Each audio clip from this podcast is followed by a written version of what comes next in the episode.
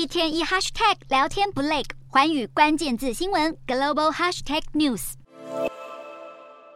无情的天灾肆虐，让不少中国民众哭喊救命。然而，中国国家主席习近平等政府高层却一个个消失不见。根据路透社报道，中国一般不会宣布领导人在何时休假，但通常都会透过和专家会面的公告来表明假期的开始。这次，中国央视报道，中共政治局常委蔡奇在北戴河会见专家，代表中国高层领导人已经开始在北戴河展开为期两周的度假会议。而习近平在休假前最后的任务之一，就是在一号指示加大救援洪灾力道，但度假的行程似乎不受影响。然而，当前中国政府受到批评的还有这件事。那么，在北京永定河上游的叫斋堂水库这个地方，当地政府决定泄洪，这一下子导致河北涿州被大洪水给淹了。有传闻，为了保首都北京，政府选择在西南方的涿州市泄洪，引发洪灾告急，被迫撤离数十万居民。